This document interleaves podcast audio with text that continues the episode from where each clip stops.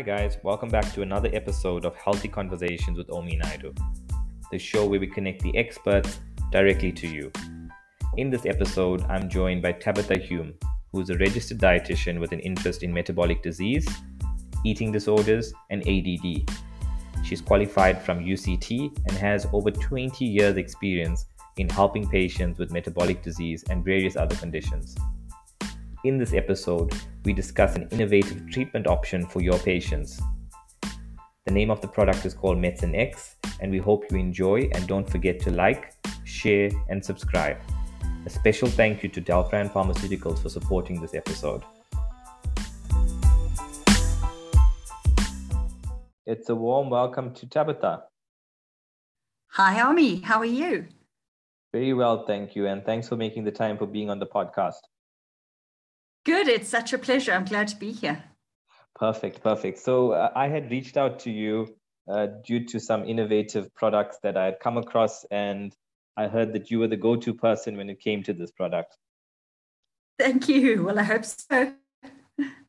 Okay, Tabitha, if we could just start off, you know, uh, could we just maybe talk about your your journey as a dietitian? I remember once picking up a book that uh, had your name on it as well. So aside from a clinical dietitian, you're also an author.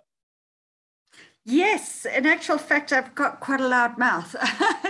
Essentially, when I started um, at school, I was always very interested in nutrition and health. And being a ballet dancer, um, I took that a little bit to the extreme when I was in my late teens. Um, started uh, restricting, over restricting, trying to lose too much weight, of course, even though I didn't need to. And uh, at that stage, it turned into an eating disorder. So that sort of led me up the path to find out is there another way apart from the traditional sort of uh, calorie restriction. Um, so I started at university doing uh, genetic engineering. And then uh, I realized it was possible to do a postgrad in dietetics and nutrition. So I was really very excited with that. And of course, uh, all my studies taught me a lot about metabolism, nutrition, the role of insulin, uh, glucose, etc. So I became very, very interested in metabolic syndrome, insulin resistance, lifestyle disorders, and of course, uh, eating disorders. So, yeah, that's really what I what I specialize in. So, I've got a very, very strong interest in insulin control. Wow, that's brilliant that you, you've you've taken something that you know was very close to your heart and made it a career. That's always exciting. And so today, it is. Yeah, yeah. So so today Sorry. we, we we're talking about picositol and medicine X and these amazing products for metabolic disease. But before we go into that, could you maybe explain to the listeners the mechanism of action of myo-inositol as well as its role in metabolic disease? Mm, sure, absolutely. Right. Well, myo-inositol is actually an isomer of the inositol family. There are actually eight different isomers. And uh, you've got myo-inositol and then you've got D-chiroinositol. And uh, both of these show insulin mimetic effects in insulin resistant patients. So basically, when, when we look at the cell and the, the action of the cell, when it, the insulin actually sort of binds to it, to clear glucose from the bloodstream. Um, it uses in its natural pathway two variants, two isomers of inositol. And it's very interesting. Once it once insulin has actually latched to the cell, um, the myo-inositol that is already in the cell uh, increases the activity of glucose transport cells and it acts like a second messenger. And then, of course, the D-chiroinositol in the liver especially promotes glycogen synthesis. So both of those are present naturally anyway. And uh, they basically assist in the clearing of glucose from the bloodstream into the muscle cell, liver cell, and fat cell. And uh, it's quite interesting because the D-chiroinositol uh, and the inositol convert within each other, uh, one to the other, through the epimerization process. And this is insulin dependent. Uh, the only problem is with type 2 diabetes and uh, insulin resistance, this epimerase is actually faulty. So we do need to supplement the, uh, the two inositol isomers. Um, in order to make sure that the insulin clearance of, of blood glucose um, is effective. Otherwise, it contributes to the syndrome X or metabolic syndrome and insulin resistance. Tabitha, I think it's quite exciting to see with diabetes management how different products are targeting different deficient pathways mm. in this metabolic disease. So it's quite exciting that you know there's yet another product that's addressing a pathway that's deficient for a, a metabolic patient. Mm, it really is very exciting. And in fact, the more we know about this, the better, because, you know, in the olden days, we used to think, oh, well, you're a bit overweight. You've probably uh, eaten too much, so therefore eat less. Now we know that with insulin resistance, it has many etiologies and many, many treatments. It's certainly not about eating less. We're actually looking at uh, not cutting out carbohydrates, but using low GI carbohydrates. We're looking at minimizing um, the insulin problem by decreasing saturated fat intake. We're looking at exercise increasing insulin sensitivity. We've got obviously the oral agents like metformin or glucophage, which um, sensitize insulin at the cellular level as well. Um, and now, of course, we've found out yet another thing, which is the inositol pathways, and realized that those also contribute. So thankfully, we do have a multi-pronged approach to insulin resistance and weight loss and polycystic ovarian syndrome and metabolic syndrome. So, you know, we can really look at it as in a much more scientific way and see what the etiology brings to us for specific treatment. So let's talk now about the ratio and you know could you just elaborate further on why is this ratio important in terms of those two ingredients? Yes, sure. At the uh, uh, at the receptor site of insulin um, in the cell membranes, as well as in the plasma of human beings, we realize that there is a ratio of inositol to D-chiroinositol of 40 to 1. And this is generally maintained within a healthy level. Um, unfortunately, this ratio is upset when we have severe insulin resistance or type 2 diabetes um, through that epimerase problem that occurs with uh, glucose problems. So we need to be able to supplement that. And that's what's quite good uh, with regards to the Medicine X, because it does have that 40 to 1 uh, ratio already, you know, set for us, which is um, which is quite relieving. We don't have to sort of do any of the work; it's done for us.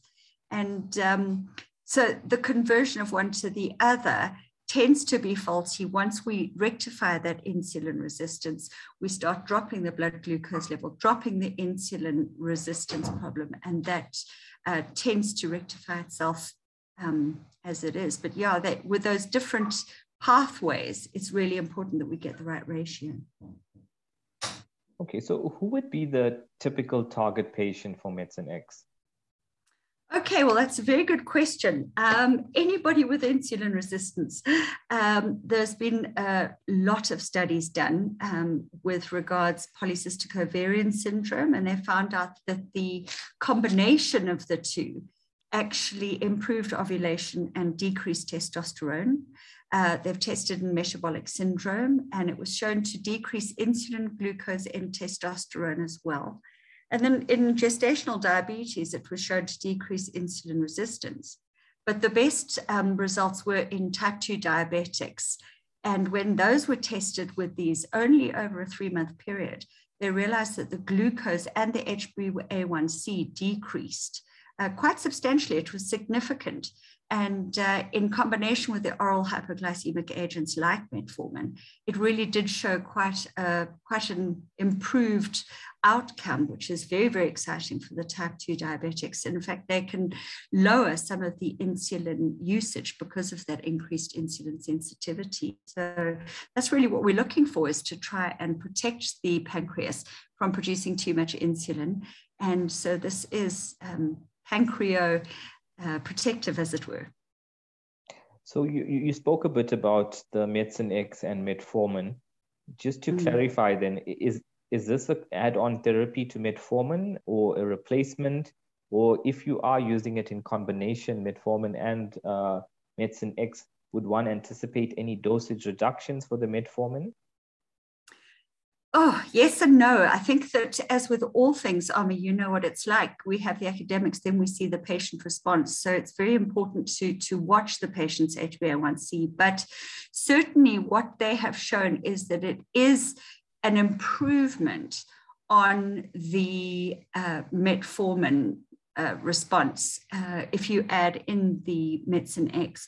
Some people, however, can't take the oral agents because they have gastrointestinal effects, they have nausea, etc. Um, in a patient like that, the medicine X would be absolutely ideal. Um, with the patient as well, they showed with type 2 diabetic patients who were very poorly controlled, even though they were on um, oral agents they showed quite a marked decrease in HbA1c when they introduced the medicine X. So, can it be replaced? I'm not sure if the studies are clear on that level, but certainly used as an adjunct for vastly improved uh, blood glucose levels, I would say it's, it's well recommended. Okay, thanks for clarifying that.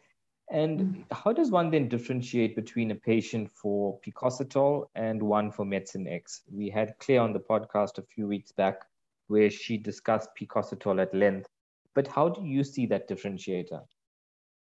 Okay, so basically what you're looking at is medicine X is is designed very specifically for the, the metabolic syndrome, the uh, type 2 diabetic patient, um, because of its vast decrease in glucose and HbA1c. As we know that the uh, PCOS patient uh, doesn't necessarily have an increased glucose or HbA1c level. So they don't necessarily need the control in blood glucose level, which the Medicine X brings us. Um, of course, it can be a positive, but generally speaking, we don't require the Medicine X for that. It's very specifically, as it sounds, uh, for the metabolic syndrome or syndrome X patient. Okay. So, so also then, how does the studies look? I know you touched on a little bit about the, the drop in HbA1c and glucose levels, but how do they mm. look in terms of numbers? You know, what can we expect in terms of the HbA1c? Is there any effect on, on the lipid profile? Any weight loss that one can t- anticipate? Uh, no, I think that that's largely to do with the metformin and, of course, primarily to do with the nutrition and exercise component. Um, the blood pressure, lipids, and BMI remained unchanged, unfortunately, in those patients. However, uh, there were as I say, the decreased glucose and HbA1c. So, on a clinical level, you're looking very much at improved glucose levels and improved syndrome X as a result of the comorbidities that arise from an elevated glucose. Um, so it does work at sensitizing insulin, but of course, because these studies simply are sort of three to four month studies, it it does require further research to be able to see what the long-term term benefits are. You know, um, HbA1c is something that we can decrease, and we can have a look at that over two months and, and see a marked difference. Whereas BP, um, lipids, your BMI, etc., tends to take a little bit longer it's, it's difficult to say what uh, the overall effect would be in the long term because the studies aren't showing that yet. But if one can extrapolate the physiology, it certainly would help um, the improvement in that. But I think that at the moment, I can safely say that's largely the dietitian's role. Okay, so when when you do start a patient on medicine X in your practice, mm-hmm. maybe just talk us through how does it work? Uh, you know, do you stock it in your practice? How does the ordering? Is it quite complicated? I know I speak no. of myself. Uh, you know, when we send patients off with, uh, you know, we typically don't script things, so our things are, are not scheduled. But when you put something on a on a notepad and they go to their local pharmacy, very often they may then be convinced by the pharmacy attendant that then changes it to something that was completely not what they needed. Mm. How do you tackle that, or how do you do you see that as an issue in your practice as well? I certainly do. Um, and I've seen people waste uh, a lot of money on that. yes, definitely.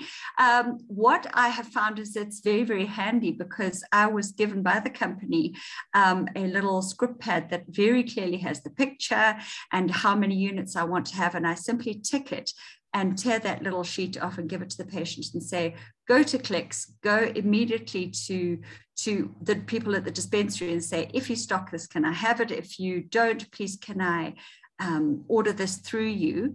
And, uh, you know, I really instruct them completely because unfortunately there are people on, on the sort of uh, sales front which try desperately to push a product that isn't exactly what what we what we want and doesn't have any research attached to it so that that side of things I, I did stock it in my practice for a short while and i realized that it was probably a lot easier for the patient to be able to go directly to the chemist when um, when they would like to and find that and order themselves where they want a little bit or a lot. But um, certainly, I know for a fact that it was made very easy for me to be able to stock in the practice, should a practitioner wish to do that. Um, but okay. yeah, as you say, I think you need to be quite specific. Yeah, sure. And I think you know there's there's definitely other variations on the market, but from you know my mm. research as well, I see not many of them meeting that forty to one ratio.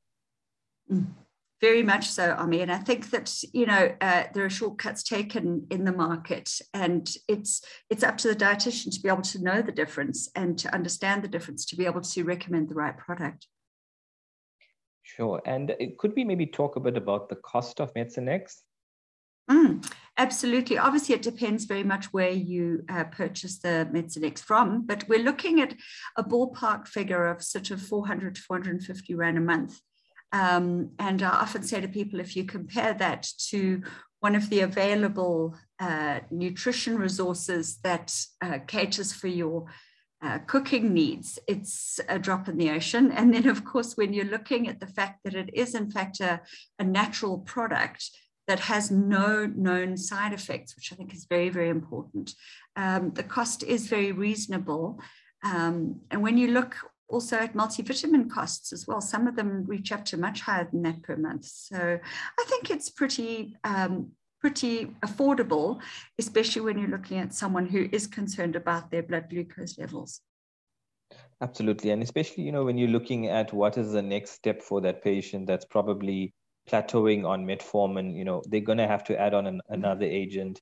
And with the mm. pharmacotherapies, we know there's always side effect profiles that come in and it's nice as an as, as an in-betweener option to think you know there's there is another option to try from a more natural mm. perspective very very much so. In fact um, some of my gestational diabetics that come obviously the doctors are hesitant in the beginning especially if it's just mild gestational diabetes. Uh, they're hesitant to put on oral agents when the woman is pregnant. So we can often start on this and it's and it's very safe um, with no side effect profile as well which is very attractive. But certainly with someone who's just got transient insulin resistance or transient um, glucose uh, control issues, Metzinex is a great option and people feel very safe with it. Okay, so we we're coming to the the tail end of this interview, and you know before I let you go, could you maybe share hmm. a few success stories of any patients that maybe obviously leaving out details, but any patients that hmm. you've had, you know, how did it go? What was it just a once a day dosing? You know, how long did you have to wait for some sort of improvements? Anything that you'd like hmm. to share with the audience? Well, of course, I mean, I don't like to report anecdotal, but there was one 14 uh, year old patient of mine who was overweight and had a very mild uh, glucose tolerance problem. And uh, obviously, we were hesitant to try any oral agents. So we upped the exercise. We gave him a low GI and low fat diet um, with plenty of fruits and veggies, etc. And uh, I suggested Metzinex, which the mum was much more uh, relaxed about because it was um, obviously a natural uh, component. It was a supplement rather than a medication as such. And uh, we had beautiful results. Yeah, it was. It seemed sufficient to be able to go along with, and it certainly sensitized the insulin sufficiently with us um, to be able to afford him some nice weight loss. So, of course, he uh, his glucose levels came down, obviously because it's anecdotal and it's just one patient. We can't say whether it was directly attributable, but it certainly looked like um, that it worked. And, and we were very pleased with that. So that was an unusual patient. You know, you expect to hear the 60 year old man, but this patient worked very nicely. And it's quite a nice idea knowing that there are a lot of patients who are um, children and who will benefit from this as well. I think there's something very positive, you know, to a patient psychology when they try a therapy and they see some sort of improvement. So for this, you know, seeing a increase or improvement in the blood sugar level, I think mm-hmm. psychologically it also reinforces and enhances that that intrinsic motivation to adapt other lifestyle changes and behaviors as well. Yes, I think that's absolutely right. Um, it just makes the patient feel that they're doing everything they can towards motivating their own change. Um, you know, when when you just say, "Oh, why don't you just do this?" or a doctor puts something in front of you and says, "Follow this diet," they sort of feel a little bit uncared for. And as all of us know, lifestyle changes can be jolly challenging, um, really challenging. So when a patient feels like they're getting a multi-pronged approach from all sides and they're treating the problem that they now understand, they certainly do feel the support, even if it's just from themselves, but everyone around them, to, to want to make that effort, to want to make that lifestyle change and feel very proactive about their health and, and the outcome that they're striving for. So yeah, I couldn't agree more. Tabitha, thank you so much for, for your time today and sharing your, your knowledge and expertise on this amazing product, but also this amazing therapy in terms of you know trying to understand the metabolism behind it. I think often as dietitians, when we think back to biochemistry, a lot of us mm. are daunted with nightmares. So it, it's nice that you were able to summarize it so so so easily for us to to get the concept.